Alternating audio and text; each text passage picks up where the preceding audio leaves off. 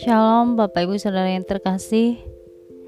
Marilah kita mengambil waktu di pagi hari ini untuk bersama-sama merenungkan firman Tuhan.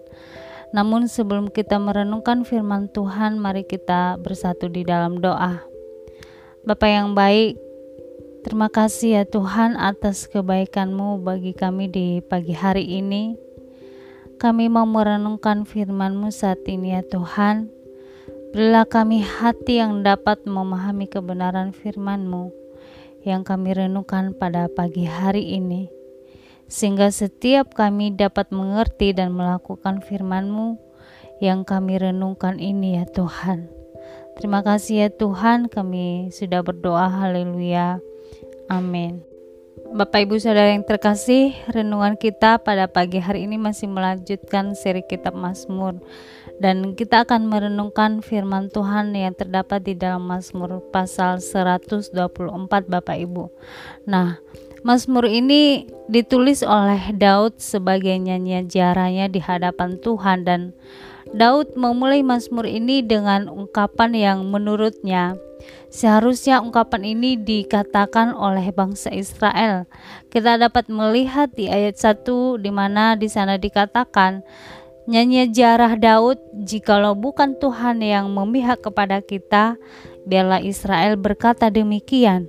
Nah, mengapa bangsa Israel harus mengatakan demikian Bapak Ibu? Tentu ungkapan Daud bukanlah tanpa alasan hingga ia mengatakan ungkapan yang demikian pada ayat 1 Bapak Ibu. Nah, alasan dibalik ungkapan ini adalah Daud ingin mengingatkan kepada orang Israel bahwa apa yang telah mereka lewati dan sampai merupakan pertolongan Tuhan yang harus selalu mereka ingat.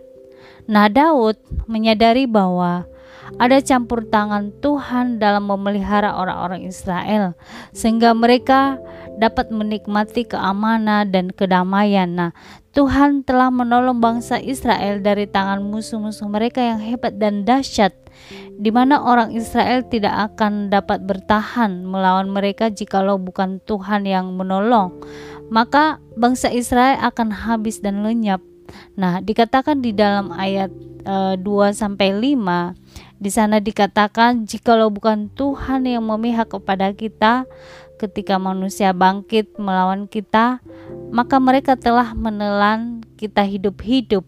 Nah, Daud dengan jelas menuliskan bahwa Tuhanlah yang mampu membebaskan orang Israel dari tawanan musuh.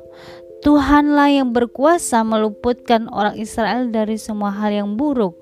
Di mana di ayat 6 dan 7 mengatakan terpujilah Tuhan yang tidak menyerahkan kita menjadi mangsa bagi gigi mereka.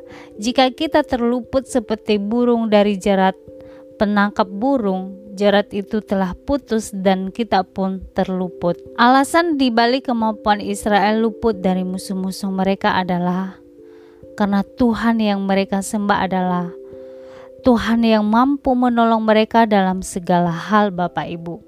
Nah, Daud menuliskan bahwa Tuhan adalah Allah yang berkuasa atas segala sesuatu, sehingga musuh-musuh mereka tidak akan tahan terhadap uh, mereka karena Tuhan ada di pihak mereka Bapak Ibu. Nah, di ayat 8 dikatakan pertolongan kita adalah dalam nama Tuhan yang menjadikan langit dan bumi. Nah, oleh sebab itu Daud mengajarkan nyanyian ini kepada orang Israel untuk selalu menanamkan di dalam diri mereka bahwa segala sesuatu adalah karena Tuhan, bukan karena kekuatan mereka. Nah, apa yang dapat kita pelajari dari renungan ini, Bapak Ibu, bahwa Tuhan adalah satu-satunya sumber pertolongan bagi kita. Nah, semua pergumulan yang dapat kita lewati bukan karena kekuatan kita, melainkan karena Tuhan adalah pertolongan kita, Bapak Ibu. Nah, oleh sebab itu, apa pun persoalan yang kita hadapi, baik ketika kita sedang sakit, sedang dalam keadaan sulit, sedang uh, ada problem di dalam keluarga kita, di dalam pekerjaan kita, mari letakkan pengharapan kita kepada Tuhan Bapak Ibu. Kemudian, poin yang kedua yang dapat kita pelajari dari renungan ini adalah tetaplah percaya bahwa sebesar apa pun masalah yang kita hadapi, ada Tuhan yang lebih berkuasa dan lebih hebat dari masalah yang kita hadapi Bapak Ibu. Nah demikianlah renungan pada pagi hari ini Bapak Ibu untuk menutup renungan ini mari kita bersatu di dalam doa. Terima kasih ya Tuhan untuk renungan pada pagi hari ini kami belajar bahwa Engkau Tuhan yang berkuasa atas segala sesuatu, bahwa Engkau adalah sumber pertolongan yang tidak pernah gagal. Oleh sebab itu, kami mau selalu berharap kepada Tuhan,